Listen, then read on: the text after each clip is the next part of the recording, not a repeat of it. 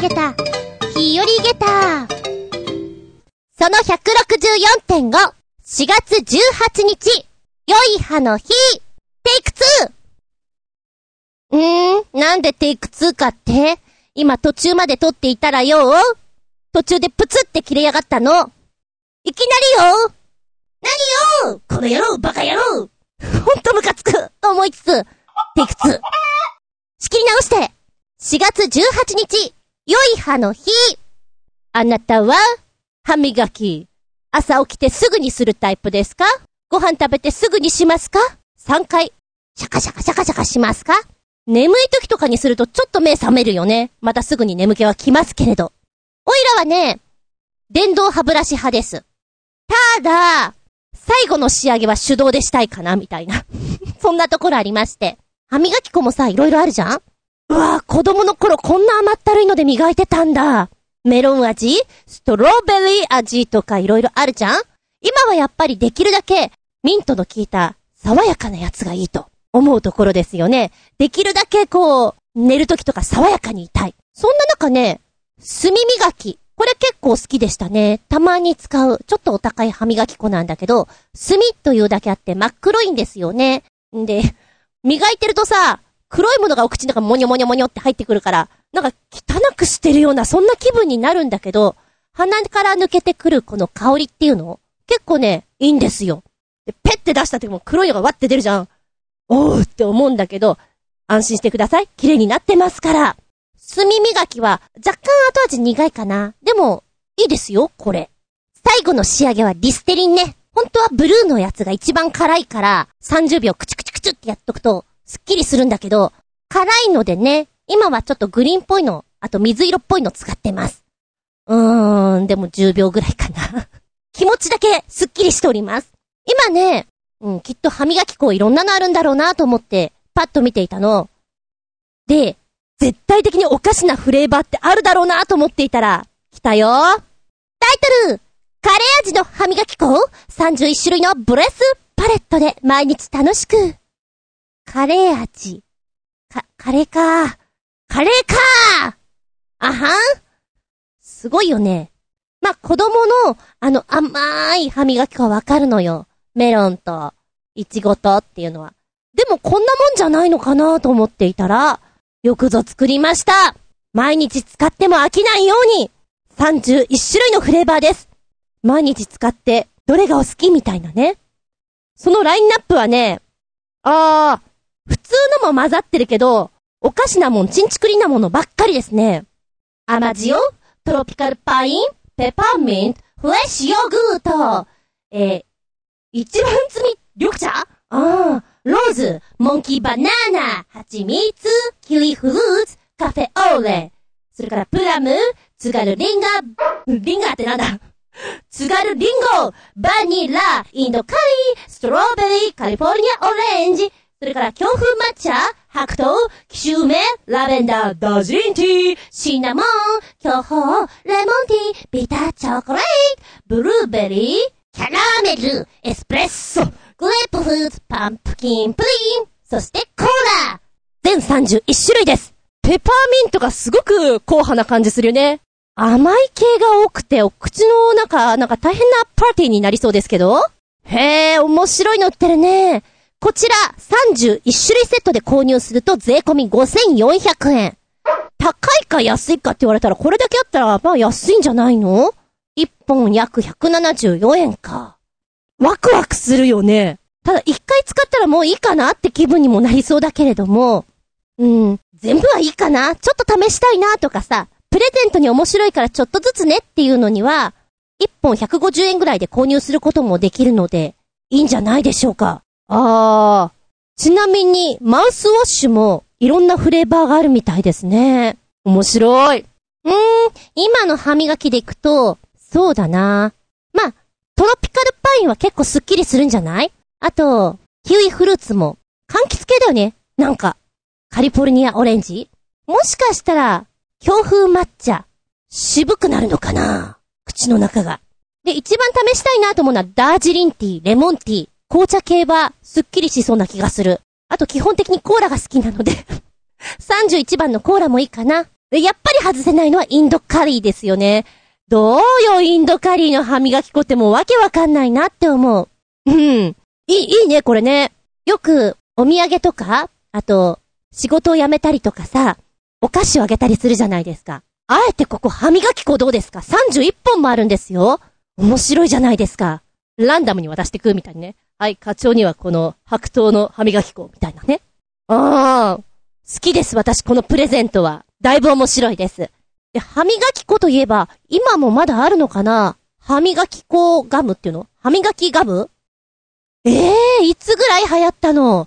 アイディアだなって思ったんだよね。あ、これなんだったかな？ロッテのノータイムガム。当時何種類か出てたような気がするんだけれども、まあお触れ込みとしては、ノータイムガム。歯を磨く時間もないあなた。そんなあなたでもガムでブラッシングノータイムよ。爽やかなミントの香りへ食事の後や朝時間のない時にぴったりだよ。っていうような商品なんですよ。うーん、高校生とかの頃かな。面白いから買ったことあるけど、でもどうなんでしょう。歯磨きガムって意味あるのかしら。まあ、ないかな。ねえ。えー、はチャンネル。88っていうの？サイトの方で、歯磨きガムに効果ありますか？っていう風な質問を出してる方がいますね。これに対して、司会が真面目にお答えをくれるというサイトなんですけれども、あの、一つの質問に対してさ、回答が三つ四つ五つ、コロコロコロって入ってきてんの、なんか親切だよね、と思って。優しい人？もう一発でバサ。ないですね。っていう人もいれば、説明をいろいろ出してくれる人もいて、ちょっと面白いなと思ったのね。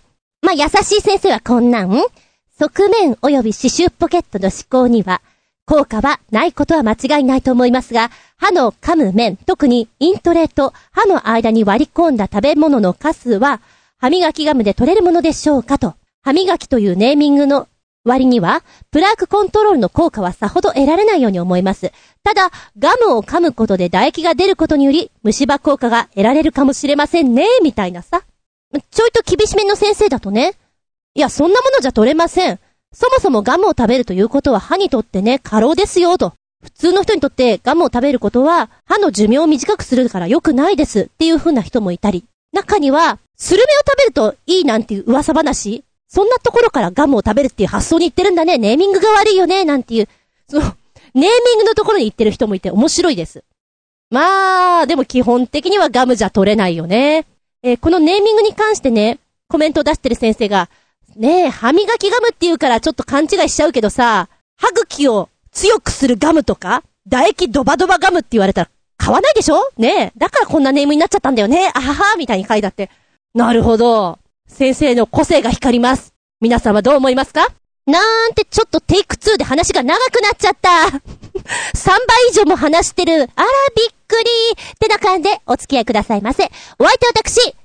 この間、歯医者が終わって、あははん。一人焼肉に行ったぞお初です。あつみじゅんです。どうぞよろしくお願いします。この番組は、ちょあへよ .com のご協力へて放送しております。さあ、新年度入って、ちょいと落ち着き出した頃かな？あ、もうすぐ5月病の時期ですか？ねゴールデンウィークのあたりが境なんだよね。この辺で何か一発新しいことやってみたいななんて言って始める方も多いんじゃないかと思います。パッと見ていて、あこれやりたいなやろうかなと思ってるのが、365日貯金。ね、流行ってるのこれ。全然知らなかったんだけれども、たまたま、ウェブニュース見ていて、へー。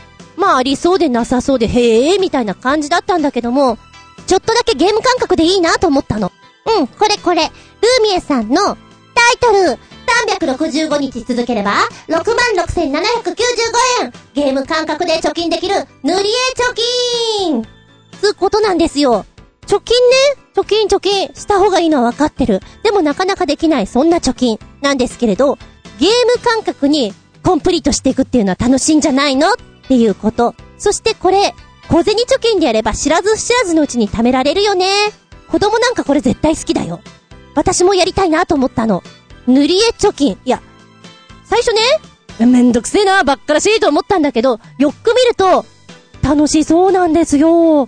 一枚の紙にこれ、A3 ぐらいもうちょっとあるのかなそこに、文具の絵が、コマコマコマっていっぱい書いてあります。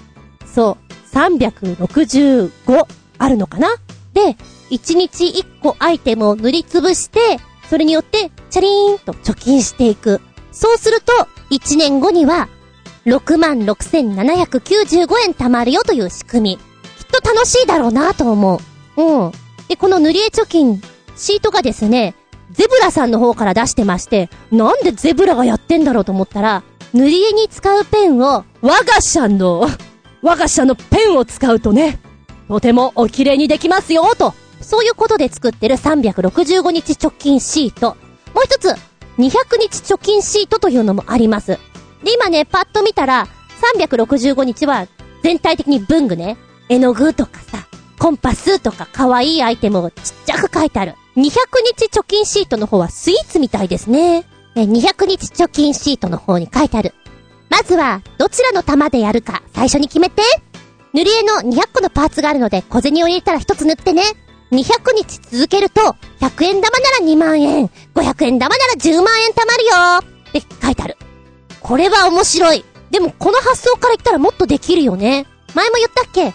私、中学校ぐらいの時とか結構授業中にノートの余白ね、教科書には書かないんだけども、マクドナルドのポテトフライとか、チーズバーガーとか書いていたのですよ。で、色鉛筆とかで色を塗ったりするのが好きだったんですね。その感覚でいくとこれは非常に楽しいので、日本食シリーズうどん、お蕎麦、寿司、そういう日本食のシリーズも面白いと思うし、うーん、大人の女性の方だったら、お花とかもいいんじゃないの？あとなんだろうな。ああ、体に悪そうな食べ物シリーズなんだそれ 楽しいじゃんこれやりたいと思って。で、66,795円ってさ、そんなに高くもなく、安くもなく、ちょっと嬉しいなっていう金額じゃないですか。苦じゃない。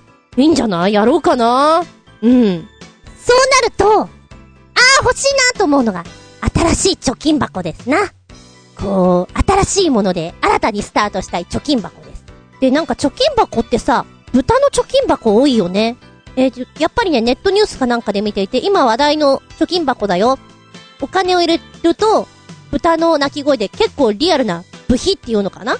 それが面白いからどんどん貯金したくなるよっていうのを見たのね。で、この間って言っても随分前だな、100均で買った貯金箱も確かに私の家にあるのは、今ない。なんでないんだ？多分この辺にあるのが落ちたな。えー、金色の豚の貯金箱。豚さんって多いなと思ったの。で、なんでだっていうのがネバーまとめの方に出ていて、世界で最初に作られた動物の貯金箱が豚だからはーん？世界の貯金箱。しかも14世紀だよはーん？結構古い。その時からそういうのあったんだね。で、豚さんって幸運の象徴で縁起がいいと言われるから、お金が貯まるという象徴なんだって。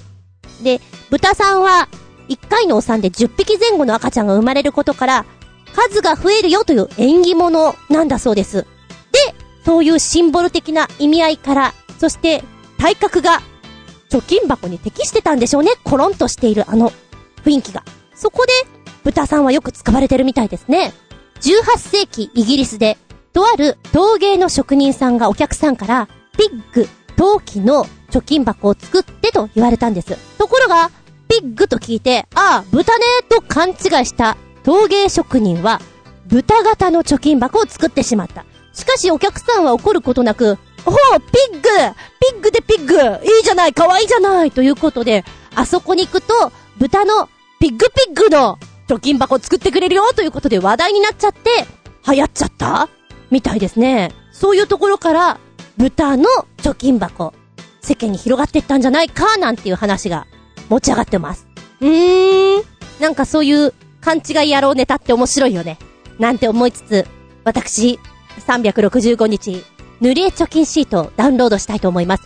ちなみにね、365日貯金っていうのは、前々からあったみたいなんだけれども、あの、通常のはね、普通に1から365日まで、マス目に数字が書いてあって、チェックしていくだけの項目丸をつけていくだけの項目なんで、特に面白いなっていう感じはしない。ただ、やってやったぜっていう気持ちにはなるんじゃない？あの、ラジオ体操のカードと一緒よ。スタンプがこれだけ溜まったみたいな。目では見えるから楽しいとは思うけれど、作品として、塗り絵の一作品としてできるから、塗り絵貯金のが面白いんじゃないかななんて思っております。ね？えなんかゼブラのペンがいいって言われたら買いたくなるもん。1本100円でしょ？みたいなね。うまいなって思ってます。はい。ってな感じで次行ってみるよ。メッセージタイム。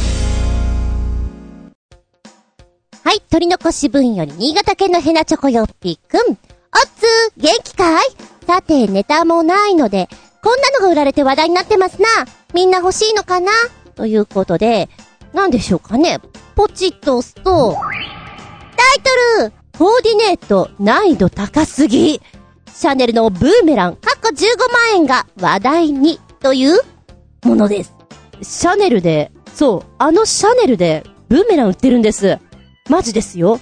本当に売ってるんですお値段は、15万4440円ということなんですけれども、なぜにブーメラン？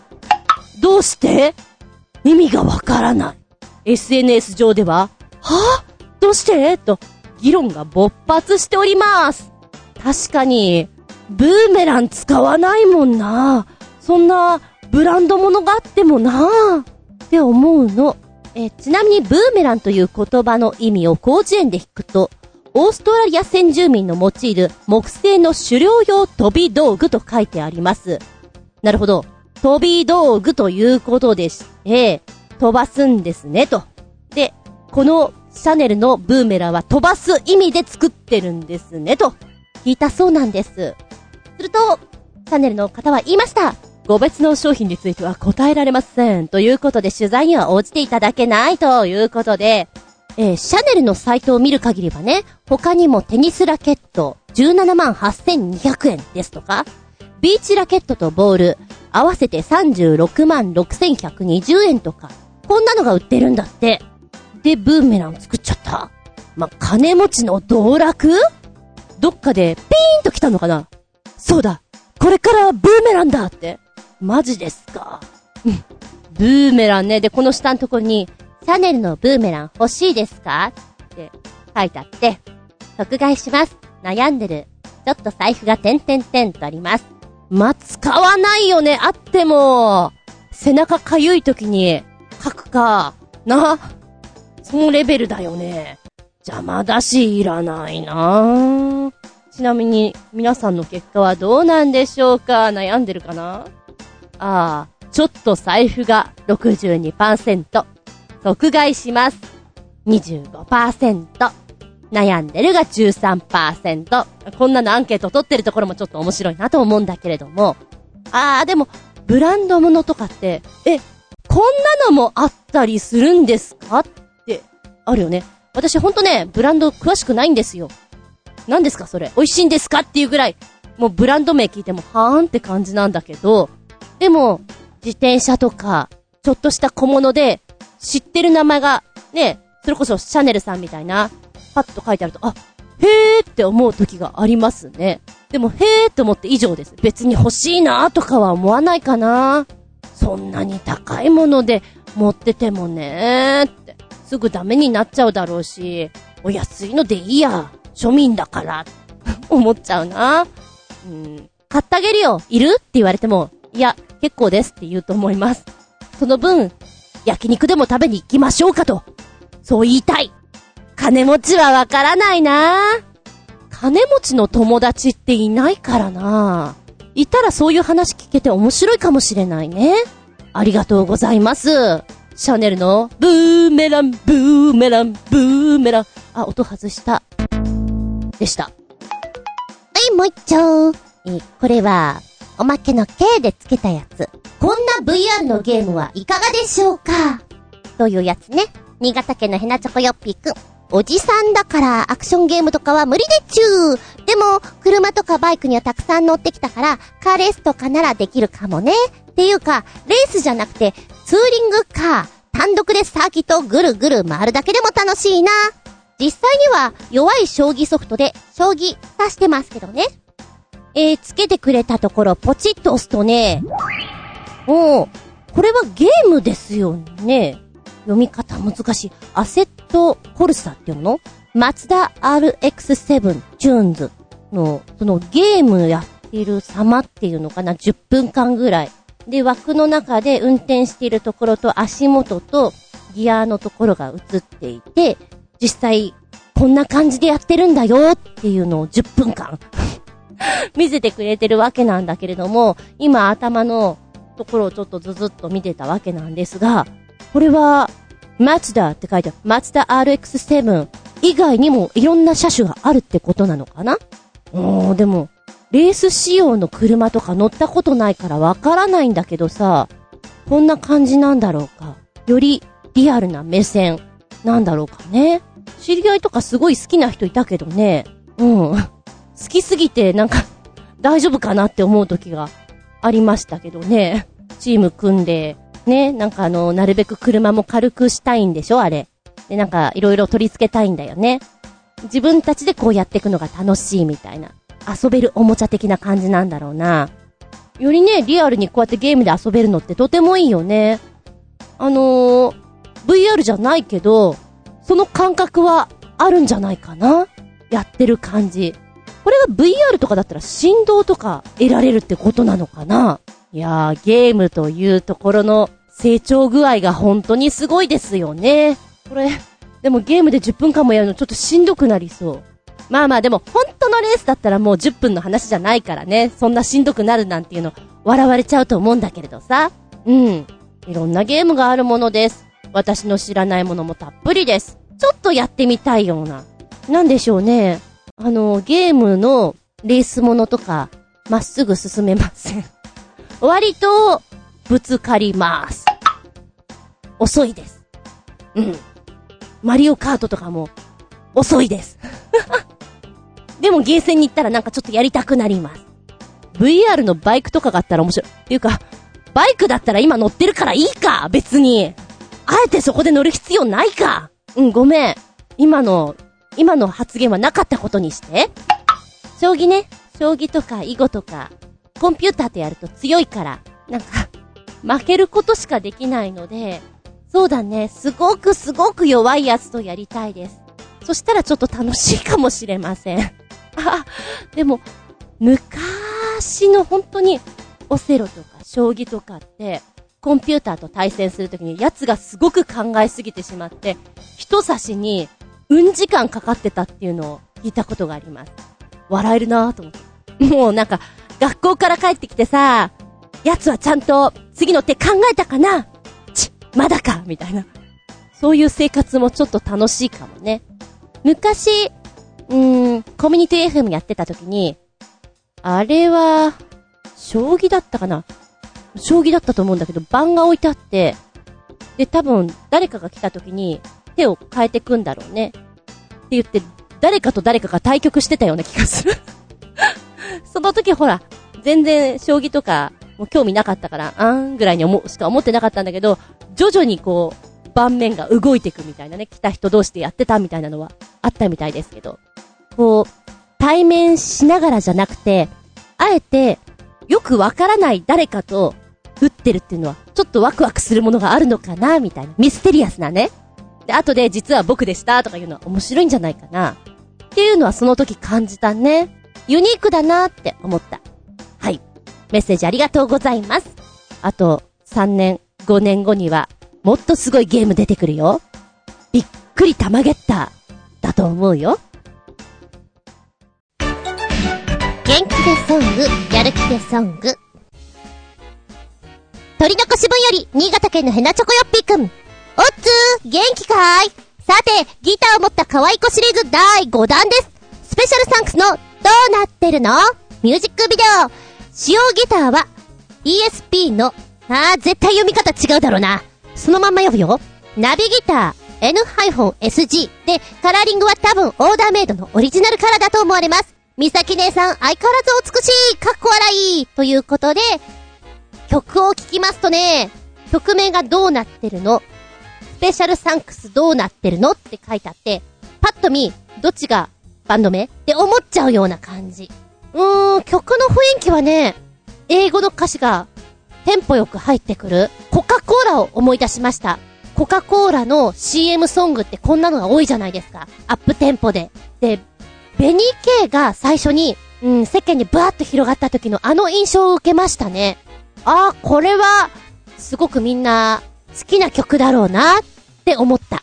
残念ながら英語だから、何言ってんのかよくわかんないんだけど、きっとどうなってるのっていうようなこと言ってんだろうなと想像しつつ、声がね、特徴的ですね。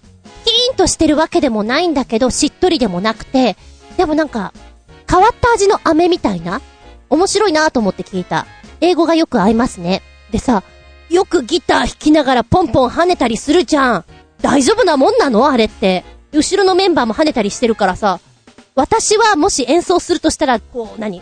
集中していたいタイプなんだけど、バンドの人ってやっぱそうはいかないじゃないですか。大丈夫なもんなのかな？だって弦を押さえてる手とかって、ねえって思ったりするんだけど、プルプルってきたりしないのかなっていつも不思議に思うんだけど、そこはもう慣れってもんなんでしょうかね。そんなところをちょっと考えながら、でもお顔がね、スーッと、切れ味のいい感じ？ナイフみたいな、猫みたいなお目目してて、すごく綺麗です。みさきさん。で、今ね、公式ホームページの方見たら、メンバーがちょっと入れ替わりまして、今4人です。ボーカルギターのみさきさん、ベースのヒーロームーさん、ギターのチカイさん、えそれからドラムのヨシさんという4人からなるガールズボーカルメロディックパンクバンドということで、10年の逸材という風に言われたぐらい、もうメジャーのオファーというのが20社以上来たんですって。だけど、いや、うちはやっぱりやりたいことやりたいんでっていうことで、インディーでの方、メインにやっていくということになったみたいですね。へえ、いや、コカ・コーラの CM 行きましょうよ絶対似合う。なんか、アイドルは、ポッキーの CM 行くと、一等賞っていうイメージがあるし、古いな、私も。音楽バンドちゃんとかは、コッカ・コーラの CM 行くと、一番っていう気がするんだよね。なんとなく。はい。元気が出る曲ですよ。そしてとってもお綺麗なんで、お聴きください。もう一丁、新潟県のヘナチョコヨッピーくん2発目。えー、ミハピヨ式ご挨拶でこんばんぴよ元気が出るかわかんないが、美しいヘビメタルシリーズ第2弾。ラミ、インマイアイズミュージックビデオ。ラミのヘビーメタルボーカリストとしての評価は高く、今回は作曲とギター演奏に週を迎えてのソロアルバムよりのリード曲。メロディアスハードな曲なんだよね。週のギターも強烈です。かっこ笑い。と聞きましたよ。なんでしょう？ヘビメタルの人たち？聞かせますなぁ。第1弾と、また色がガラリと変わってのこの曲なんですけども、最初と最後の曲の雰囲気がすごくいいなって思う。こう、歌い出しの、この、目を閉じて、大事そうに両手で、こう、すごく大事なものを抱えてるっていう様子で、歌詞も、そっと宝箱にしまい込んだ、失った時間に色をつけてってこう、入っていくんですよ。で、そこでリズムがダダダダってこう激しくなってくるんだけれども、すごく大事そうに、ヒューってこう抱えていくところとかがね、うーん、ドラマティックで聴かせるね、引き込んでくねっていう出だし。と、一番最後のところの、遠くへ離れてしまっても、さ、三つのフレーズがあるんですけども、え、まさかそのトーンで歌うとは？ってびっくりした。ハイトーンでピーンと突き抜けていくのかなと思ったら、裏を使ってくるっていうのかななんでしょうね。天使？エンジェル？なんかそんなのをちょっとイメージしましたよ。かっこいいです、この曲。あのー、このパフォーマンスをやりたくなる。かっこいいないい曲だよ。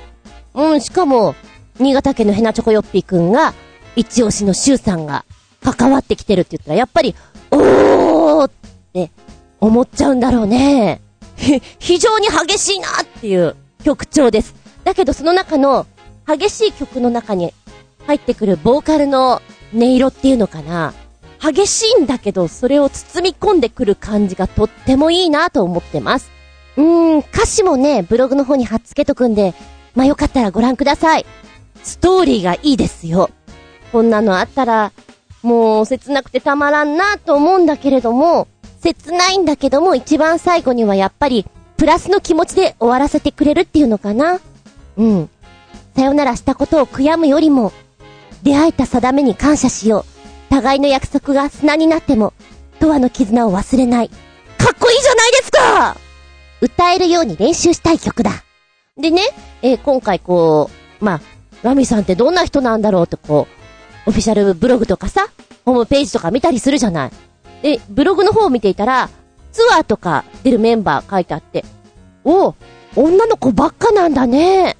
しかも結構お綺麗さん。いいじゃん、いいじゃん。なんか、女性だらけのこの感じで歌っちゃうのかな、この曲っていうのが。想像できるような、できないような。なんか、うーん、今までに教えてもらったのとかってさ、男性の中のこう一点っていう感じのバンドさんが多いような気がするんですよ。で、女性だけの中でこれ歌ってくるって、ちょっと印象変わってくるなーって思ってね。うん。あ、ちなみに、このオフィシャルブログの方に、えー、この In My Eyes の曲もくっついてるんだけども、なんでしょうね、愛しさと切なさと心強さと、あの曲が、こう一緒に下にプッとついていて、ちょっと聞いてみたら、なんか懐かしいような、うーん、このヘビメタっぽい曲調にはなってるんだけども、曲の壮大さから言ったら、あ、やっぱり In My Eyes みたいな方が似合うんだなーって逆に思ってしまいましたね。えー、とってもお美しいので、ぜひお聴きください。メッセージありがとうございます。やべ、油断してたらまたすげえ喋ってるな。なあ、うん。じゃ、ごめん、えっ、ー、と、今回2曲ご紹介ってことでした。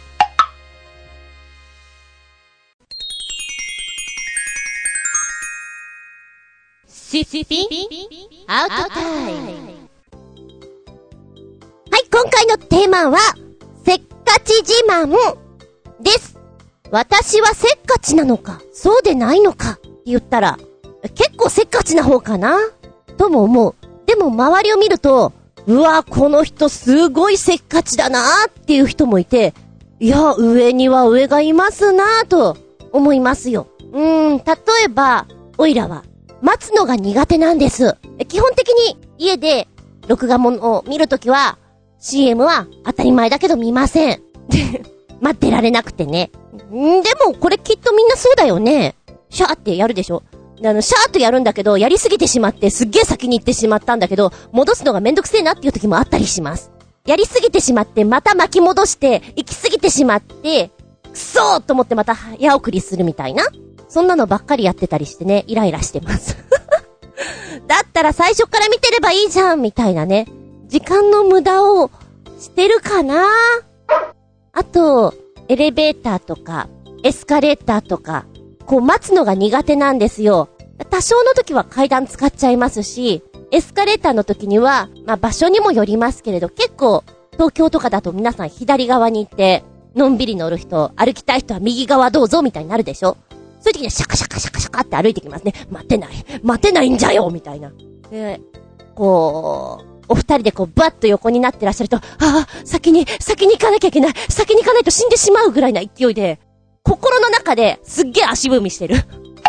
なんでそんなに急ぐんだろうね。でも、気持ちはそうだね。デパートとか行って、ねえ、皆さんのんびりしたいじゃないですか。のんびりしたい中一人でせかせかしてる自分慌ただしい。直したいんだけど、今一つね。うん。カップラーメン。3分か。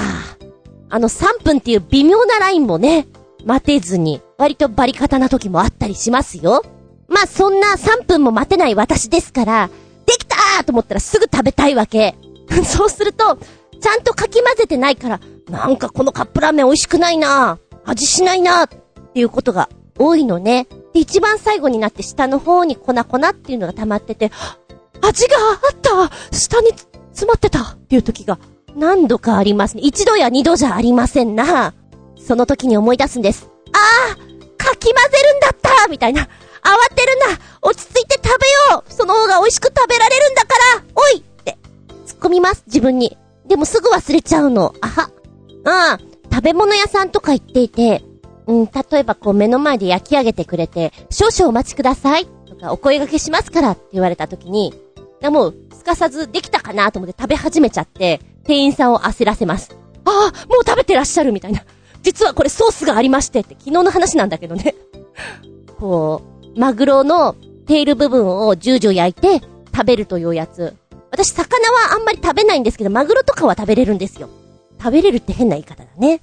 あの、割と好んで食べたりします。店員さんが、はぁーってこうやってきて、これにつけて食べてくださいっていうか中ちゃんと焼けてますか？みたいな。すげえ焦ってた。大丈夫。ダメだったらもう一回焼くよって思いながらね。ちょっと焦りすぎたね。ごめんごめん。ちょっとせっかちなもんで。うーん、良くないなと思っているのが、運転している時に、そんなに変わんないと思うんですよ。急いでも、焦っても、ただ心のゆとりだけで。だけど本質がやっぱりこう、汗汗してしまうところがあるので、うーん。車の時には、あんまり運転しない分慎重になってると思うけど、バイクの時には結構荒っぽいかもしれないです。すみません。そんな感じ？こう隙間があると行っちゃおうかななんて思ってしまう自分？ごめんなさい。わかっているんですけど、そうなんですけど、ちょっとやめられないそんな自分がいたり、いなかったり、なんですよ。でも、やっぱり上には上がいて、すげえ速いライダーさんとかいると、この人は、って思うね。きっとものすごい尿意に襲われていて、今とてつもないことになってるから生かしてあげよう、みたいなね。逆にそう思うと、優しい気持ちになります。ああ、そうだな。せっかちなオイラはですね、日本茶を上手に飲めません。紅茶もなんですけど。こう、お湯入れたら、すぐ飲みたいみたいな。中国茶とかも、じんわり出てくるのは、結構お湯飲んでるね。まだまだお湯である。まだか。まだか。一番最後の、こう、一杯とかになって、あ、味が出てきた。今だったか。みたいなね。あります。うーん、他にもね、結構やってると思うのは、そうね、ボケーっとするのが苦手だったりするので、ながらで何かするってのは、割と女性は多いと思うんですよ。電話をしながらお絵かきしていてとか。今はね、そんなことないけれども、一時はお稽古場にしょっちゅう行ってる時って、あの、ご飯も食べなきゃなんだけど、ストレッチとかその自主練をしとかなきゃなっていう時があって同時にやってましたね。ストレッチしながらカロリーメイトかじっているみたいな。それ、それなんかおかしいよってよく言われた。あと、帰ってきて、ご飯を食べるのと、お風呂に入るのと、本を読むのとかを同時にしたいって思う私も変なんだけども、結構実家にいる時には、お風呂に入りつつ、本を読みつつ、そこでラーメン食べるとかやって、姉に驚かれてた。あんた何やってんの？みたいな。特に、あのー、学生時代まあ、そんなに飲んでるわけじゃないんだけど、オールする。朝帰ってくる。そうすると、ちょっと寒いんだよね。始発で帰ってくると体が冷えてる。寝る前に、温まりたいからお風呂じゃんでもちょっと本読んどきたいじゃん。まあ、本っていうか漫画とかなんだけど、読みたいじゃんああ、どうせだったらご飯もここで食べちゃえば早いんじゃんっていうことで、3つセットでやるなんていうのはよくやってたし、基本お風呂でお勉強もしてたな。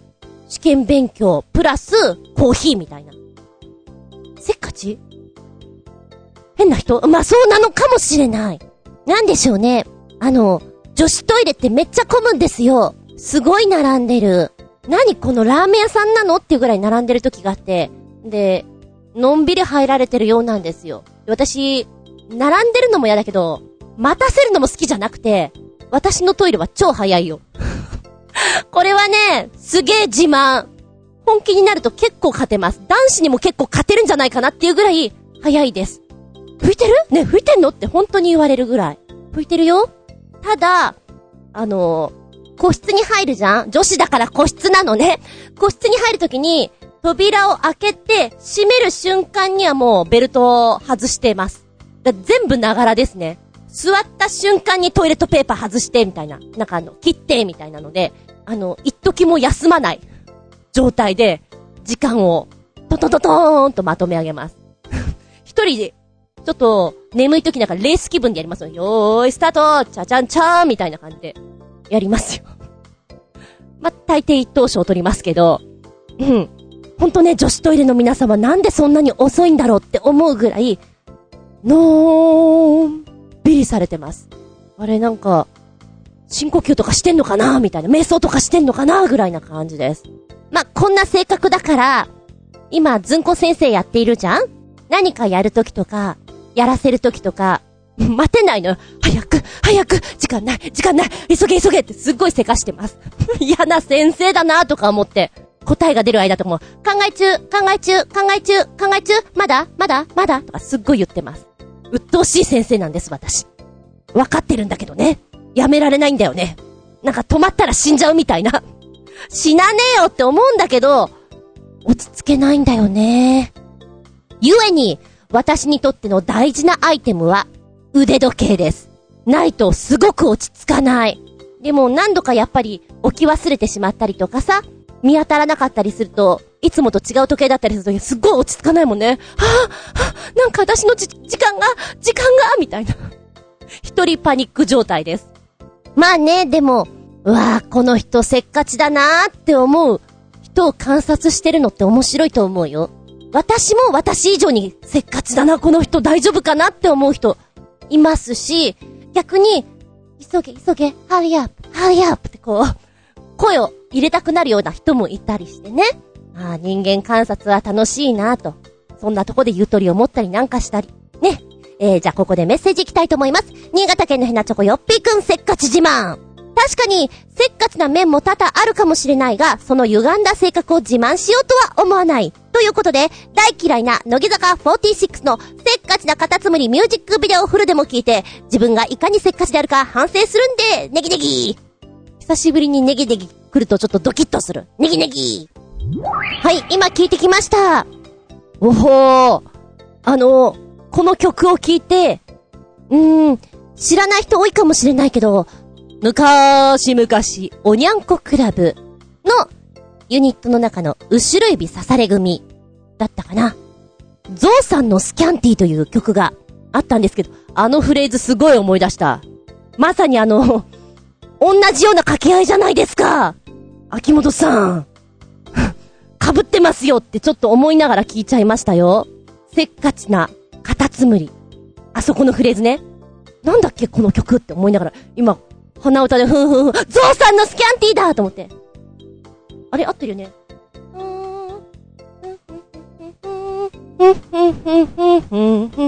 ちっちゃいけれどっていう。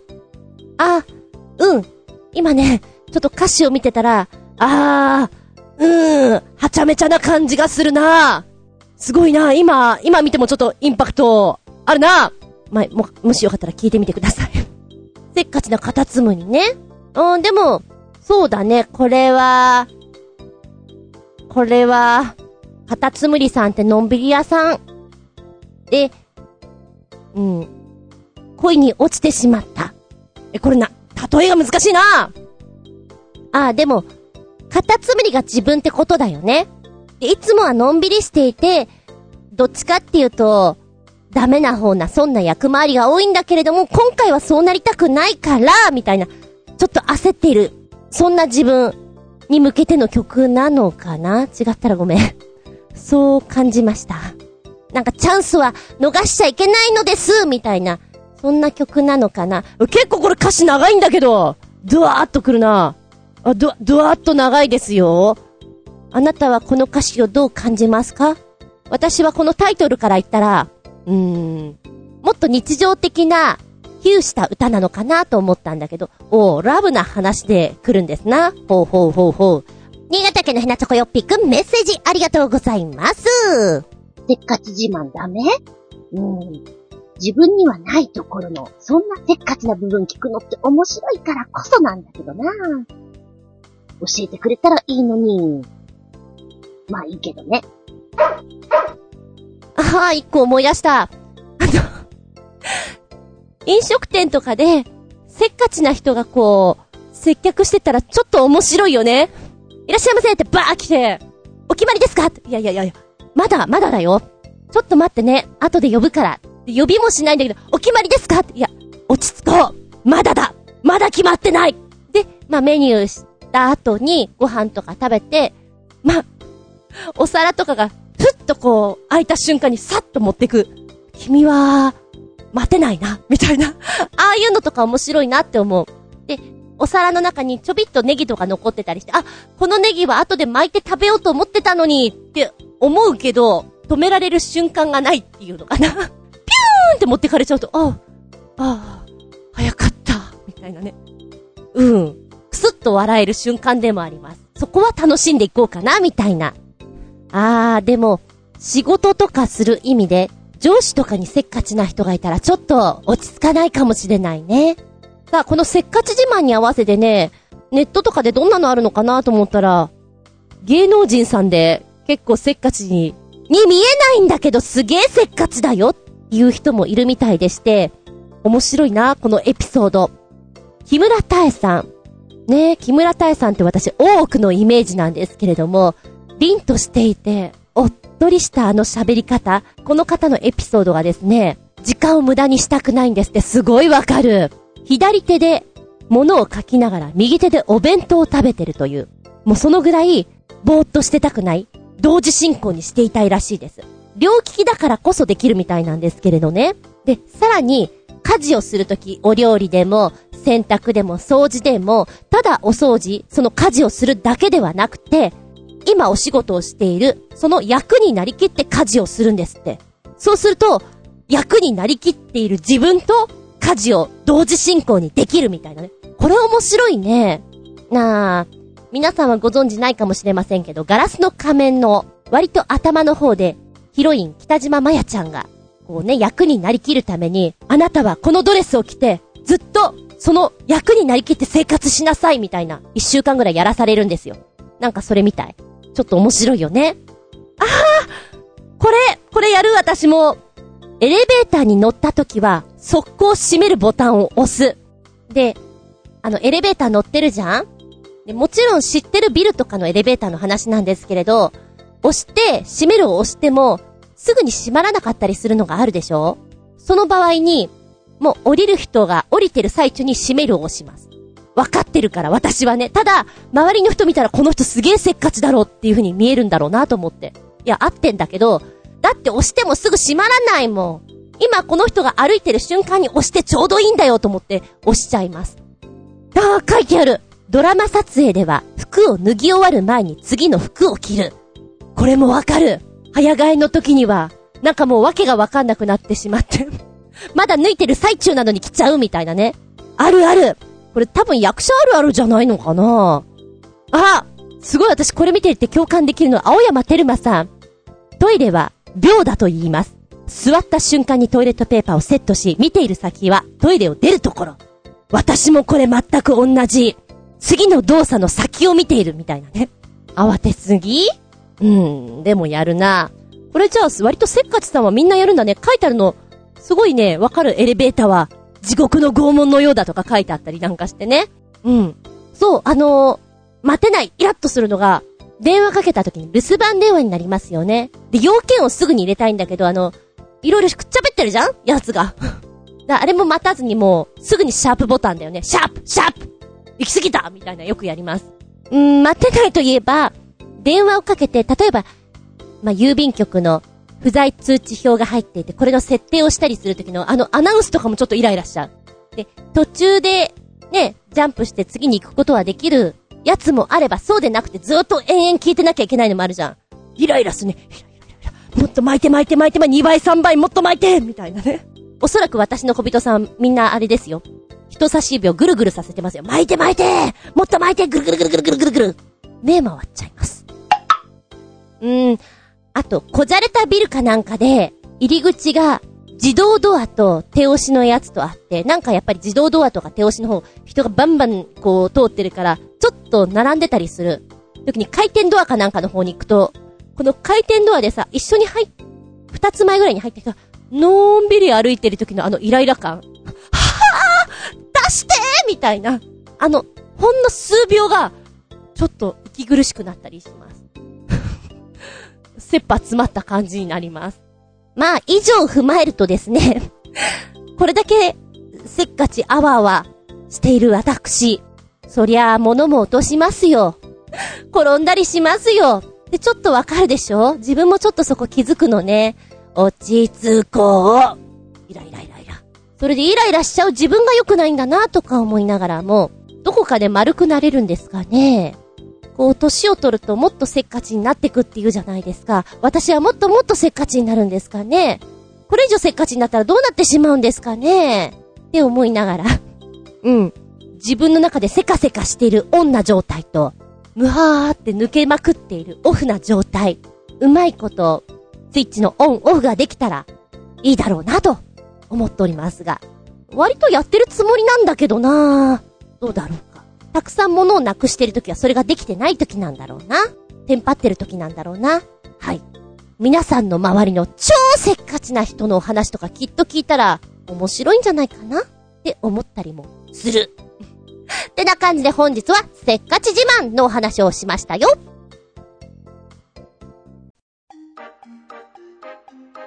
見たら動画新潟県のヘナチョコヨッピーくん。おっつー、元気かい？さて、ご存知かもしれないが、今、現在進行形のショートアニメシリーズ、1話3分といえば、彼岸島 X ってのが面白いな。ニコニコと YouTube で、A 公開中で、現時点で第12話の予告編が公開されたが、12話で終わりなのかな？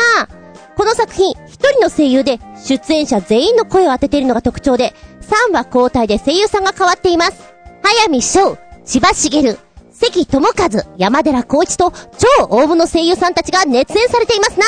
そもそも、彼岸島は映画化やドラマ化されていますが、話の内容が吸血鬼退治と、退治だって 吸血鬼退治と単純なので、どれを見てもほぼ一緒で、このショートアニメが完結で一番面白いかもしれません。ということで、公式サイト等をつけてくれました。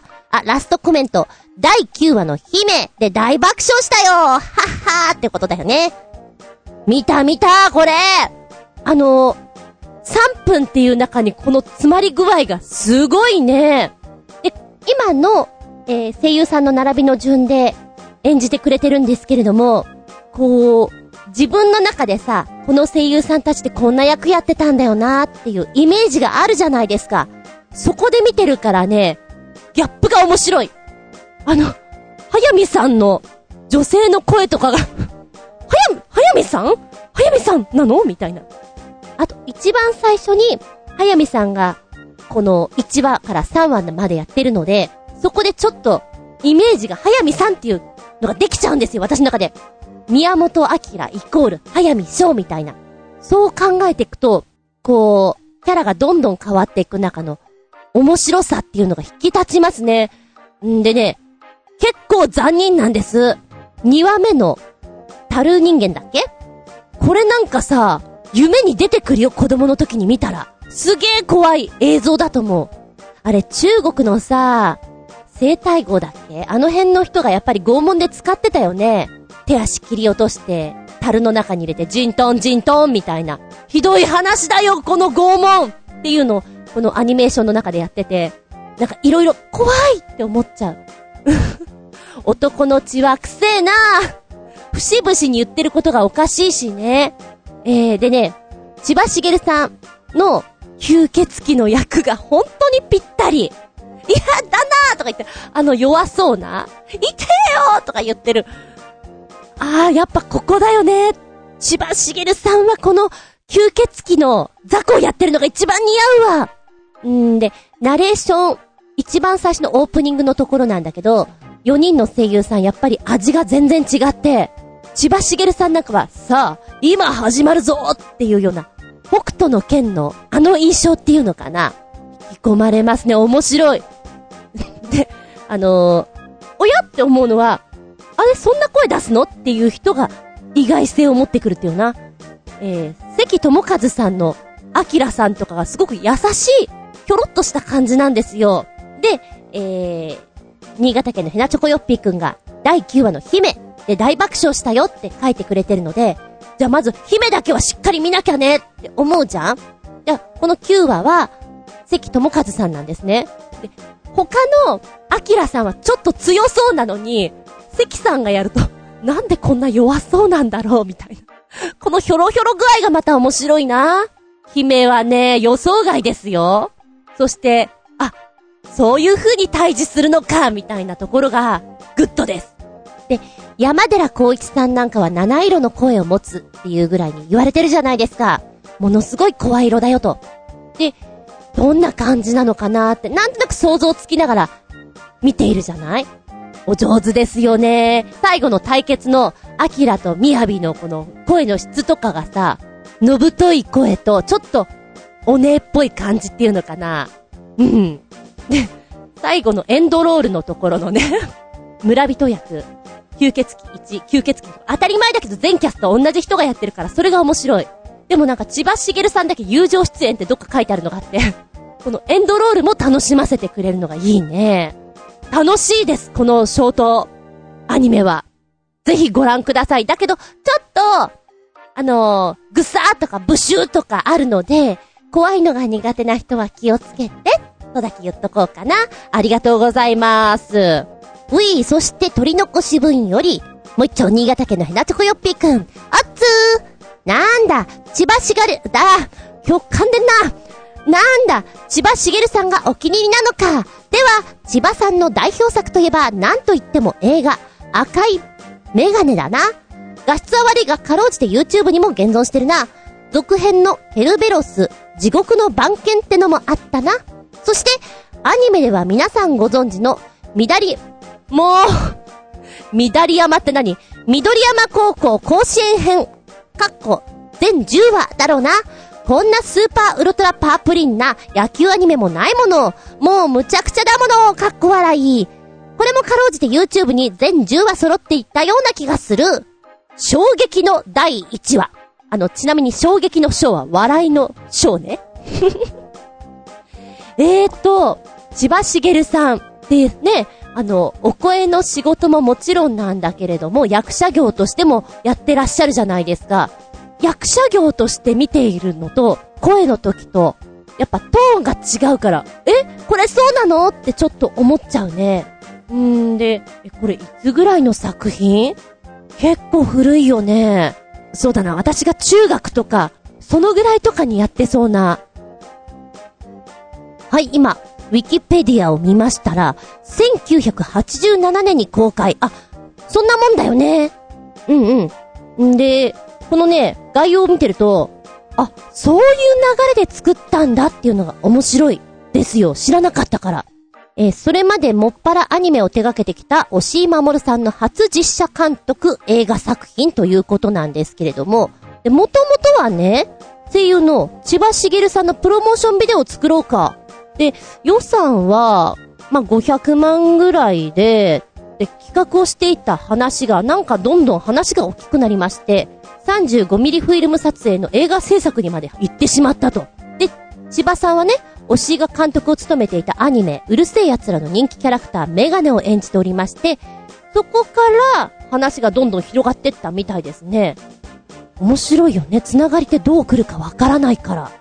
えー、ですから、出演者は、あ千葉をはじめとしまして、うるせえ奴らで共演していた声優やアニメ業界関係者が多く参加しているということで、スケジュールはね、撮影は同日月曜深夜中心に行っていたということです。うるせえ奴ら見てたよーメガネってすごいいいキャラ。お確かにキャスト見ると、この人もこの人もっていうのが、面白いわ。えーとね、前半見ました。後半のまだなんだけれども、あ、こういうのって、ちょっと中学生とか好きなんじゃないかなって思って、そういう目線で見ていたんだけれども、そうなんだ。いや、ちょっと、もう一回頭から見て、気づくかな、私。あんな人、こんな人、こんなところにっていうのを書いてありますよ。一部ではこれだけ声優さんがたくさん出てるから声優映画と言われてるんですって知らなかったよ。ほー。でもって、アニメ、緑山高校甲子園編、全10話。千葉さんのお声って、やっぱり、ちょっとコミカルなところが強いので、ギャグの方が、印象強いかな。シリアスも合うんだけど。で、衝撃の第1話ですか？うん。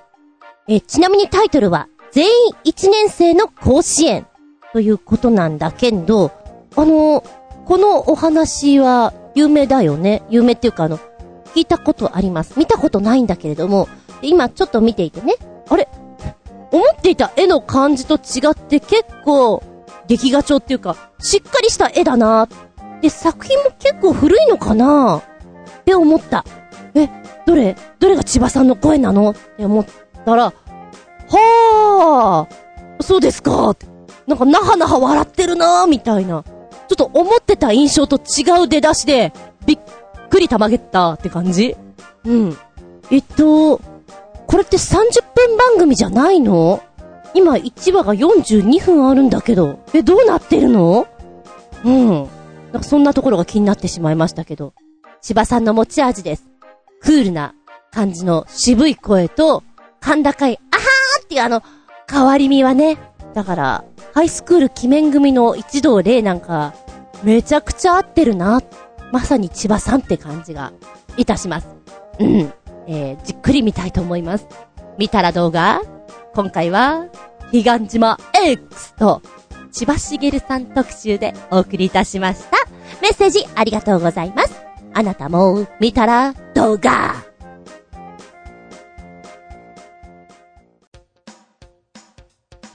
い、メッセージいくよ。新潟県のヘナチョコヨッピーくん。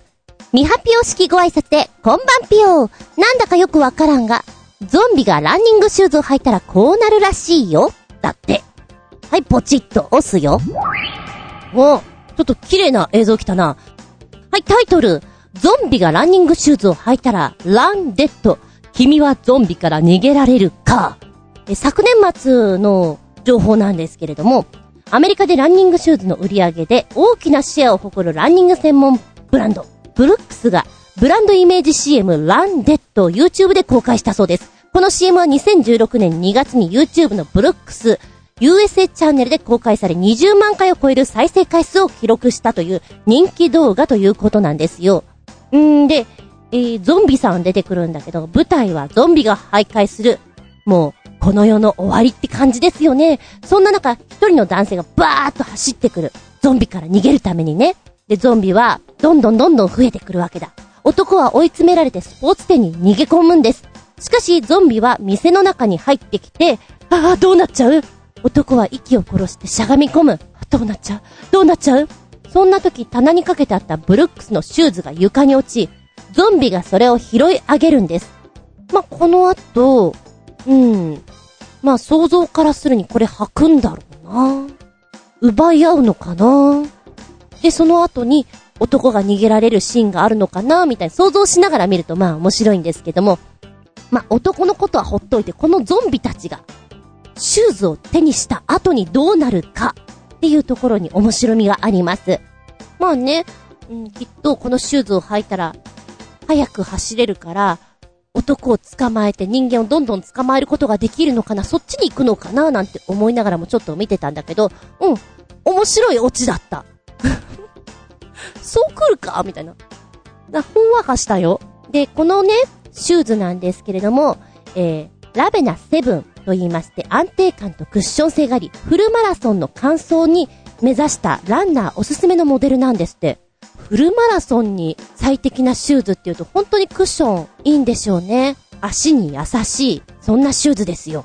この動画見てると、ちょっと走るのが楽しそうだなって思っちゃう。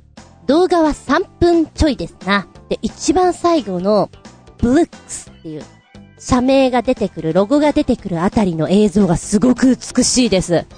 こんなところ走ってみたら気持ちいいだろうな走るの嫌いだけど。って本当に思った。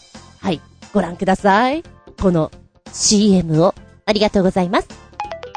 うい、取り残し分より、新潟県のヘナチョコヨッピーくんもいっちゃね。おつーさて、NGT48 の最初です最後、ゆきりんとみずん先生を含む、一昨年26人全員での、緑と森の運動公演、ミュージックビデオが公開されました。センターはおかっぱこと高倉萌香です。撮影はとっても寒かったそうな。なお、この曲は NGT48 のデビューシングル曲ではありません。AKB48 のカップリング曲に過ぎません。デビューシングルはもうすぐ公開されます。かっこ笑い。その場合は26人ではなく、えー、チーム N セッションの16人だけですけどね。かっこ悲しい笑い。ということで、緑の森と運動公園。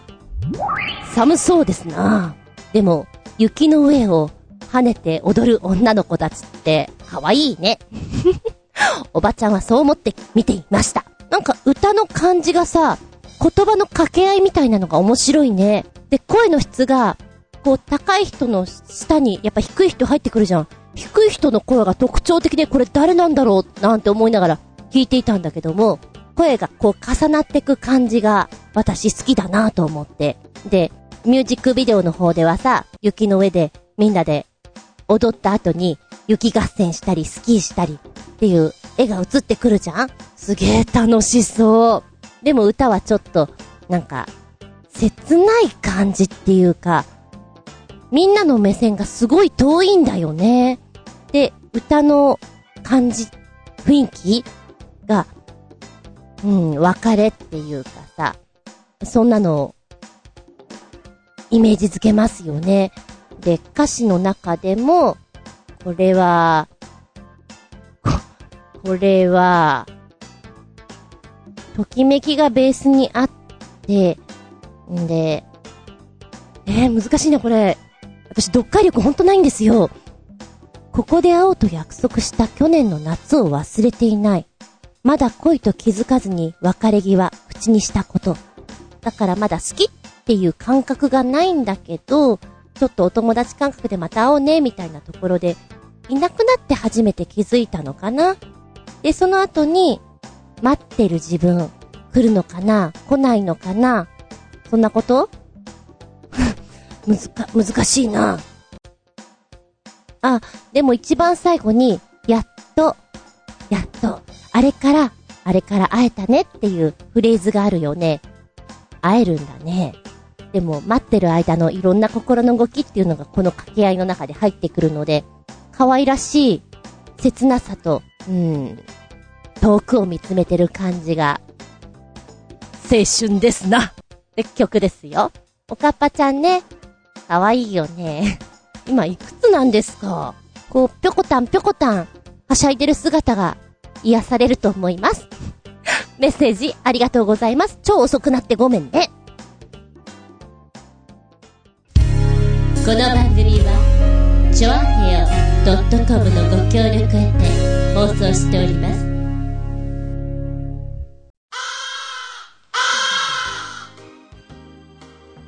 はい、ラストになってきました。次回は、5月2日、ゴールデンウィーク中休みってところ下駄165でお聞きいただけたらと思います。テーマは、まあ、いくつかあったんだけど、ちょっと変更しまして、ここで暮らそうというテーマでいきます。例えば、ドラマ、例えば、アニメ、映画、時代が、現代、過去、未来、そしてアニメなんかだったら宇宙なんかもありますよね。主人公が住んでるお家、建物、ちょっと面白いなって思うものありません？ここで暮らしたら楽しいんじゃないかな？ということで、妄想クラブです。ここで暮らそう。いいのよリアルに。ギロッポンの高層マンションのみたいなのでもいいんだけれども、むしろ、今、ないだろうなっていうお家？そこを想像すると面白いかもしれない。どうですか？ナウシカの、あのなんだ？こう草がいっぱい生えたようなあの部屋。草だっけ？なんか金がいっぱい出てくるような、ああいうお部屋とかどうですか？うん。どうですか？アダムスファミリーのような、あんな方々が住んでるような洋館は、あんこじゃねえよ。そんなお話をしてみたいなと思います。ここで暮らそうこれがテーマです。お便りは、超編ホームページ、お便りホームから入っていただきますか、もしくは私のブログ、ずんこの独り言の方にメールフォーム用意してございます。こちらからお入りくださいませ。直接のメールアドレスもございます。全部小文字で geta アンダーバー zun アットマーク yahoo.co.jp geta アンダーバー zun アットマーク yahoo.co.jp こちらまでお願いします。そんじゃまあ、次回は5月5日、日付が変わるその頃に、お聞きいただけたらと思います。お相手私、ペリシモン猫分のショップに行ってきたよ。また、バカみたいに買っちゃった。ミオそばにいるにゃん猫好き用そば見えねえよ。と、今回はもう一丁。ミオ見えねえよ。ナポリニャン猫好き用パスタ買っちゃった。そんな安くないのに食べるんだでももったいないからなかなか食べられないんだ。昨年も確か、にゃーん麺を買ったんだよね。いたずらに買ってしまう私。猫部フェリシモはすごくずるいと思ううん。あと、今回は、お砂糖がすごく可愛いのがあったんです。猫の形をした角砂糖、角砂糖って言わないか。猫型砂糖 ?980 円もするの !6 粒ぐらいで超高えと思って、しかも、もったいなくて使えねえと思って、猫部はずるいんです。お金ばっかり出させるんです。でもあると言っちゃうんです。教えてくれたお友達ありがとうってな感じ。厚み順でした。みまい、聞くまい、話すまい。ずんこの話ももうおしまい。バイバイキーン来週か。青森に行きます。もう試行錯誤で、飛行機本当に取れなくて、新幹線？特急？はーんとこういろいろ探した中で、最初の立ち位置に戻ったの。私、深夜の高速バス乗りたかったな。乗るか。乗ってみるか。すごく長いけど、楽しいかも、と思って、遊び道具を持って、荷物多くなっちゃうけど、行こうと思う。で、バスも、4人掛けだと、救急だから、3人掛け、仕切りカーテンがあるもの、ちょいといいものにした。トイレももちろんあるものにした。あと何が必要なんだろう。えー、私、バイクで色々行くことはありますが、バイクじゃなくて、一人でどこかにお出かけすることは初めてです。うん。しかも公共交通機関というのは初めてです。大丈夫かなおい。車バイクだとさ、あとは地図さえあればどうにでもなるじゃん？今度は時刻表と地図と、ね、計算していかなきゃいけない。で、昨日、東急ハンズの猫部さん行ってきて、あ、バスの長時間10時間以上レベルだと、枕あるといいかな。あちょっと待てよ。コンタクトとかはいつ外せばいいのかなあ化粧は？いろいろちょっとその時に思って、えっと、ノーメイク帽子、パジャマ的な格好？もしくは途中のどこかトイレで着替えて、そうなる？みんなどうしてんだろうといろいろ思いつつね、歯は磨いてから乗るべきなのか？ん？それこそ、ノータイムガムか？戸惑いが隠せません。で、一番の目的は、弘前城、桜、なんですけれど、その辺の宿もあったんですよ。だけどさ、今見るとすげえ高いわけやっぱり。通常が2、3000円なのね。お宿的には。で、週末でも5000円しないぐらいのレベルのホテルさんが、今の時期だからポーンと跳ね上がっちゃう。じゃない？なんかそれが悔しくてさ、1万いくか、そうか。まあ1万いくんだったらちょっと強行手段だけど、移動激しくなるけど、面白い方にしようかなと思って、前回お話しいたしました、スカユ温泉。レトロな、白濁お風呂の、混浴風呂の、そんな、そんな宿に泊まろうと思う。なんだら、なんだらってなんだ。なんかあの、青森から、えー、1日2便バス出してくれてるみたいなので、それに乗ってけば迷うことないかなと思ってる。ただ、非常に利用が厳しいらしく、なおかつお食事の絵を見ると、もしかしたら私食べられないんじゃんなんてちょっと思いつつも、面白いから行ってみる。初日にそこに行って、二日目に、また夜行のね、バスで帰ってくるから、夜まで時間があるじゃん、たっぷり。で、そこで弘前城に行けばいいかなと思ってる。桜咲いてるといいな。咲いてなかったらなんかポツン、しかも雨降ってたらポツン、ザーザーみたいなね。何しに行くんだろうっていうレベルなんですけど、まあそれでも初めての旅ということで楽しめたらいいかな。うん。今わかってるのはアップルパイがたくさん食べられるらしいということと、あれ？あと何？み、味噌、味噌バターラーメン？あれ？そんなの書いてあったな。あ、これだこれだ。青森の B 級グルメ、味噌カレー牛乳ラーメン。味噌ラーメン好きです。カレーも好きです。混ぜちゃったか。まあ、濃厚になってまろやかで美味しいのかななんて思いつつ、うん。私の情報的にはそんなもんです。まだまだ全然情報不足な私ほんと大丈夫かと思いつつも、まあ行けばどうにでもなるでしょうね、失敗したらそれもネタだし、まあまあまあまあ、外国に行く気持ちで、ね、ドルがないだけいいかな、みたいな。ただ、ちょっと言葉は少し苦労するかもしれません。あと、しんどくなるのは帰ってきて次の日がもう、ずんこ先生だってやつね。ヘロヘロのモヘモヘになってるかもしれません。その日の夜に 収録です。ヘロヘロのモヘオモヘの言葉回ってないかもしれません。そんな気分でお聞きいただけたらと思います。では、また次回ね。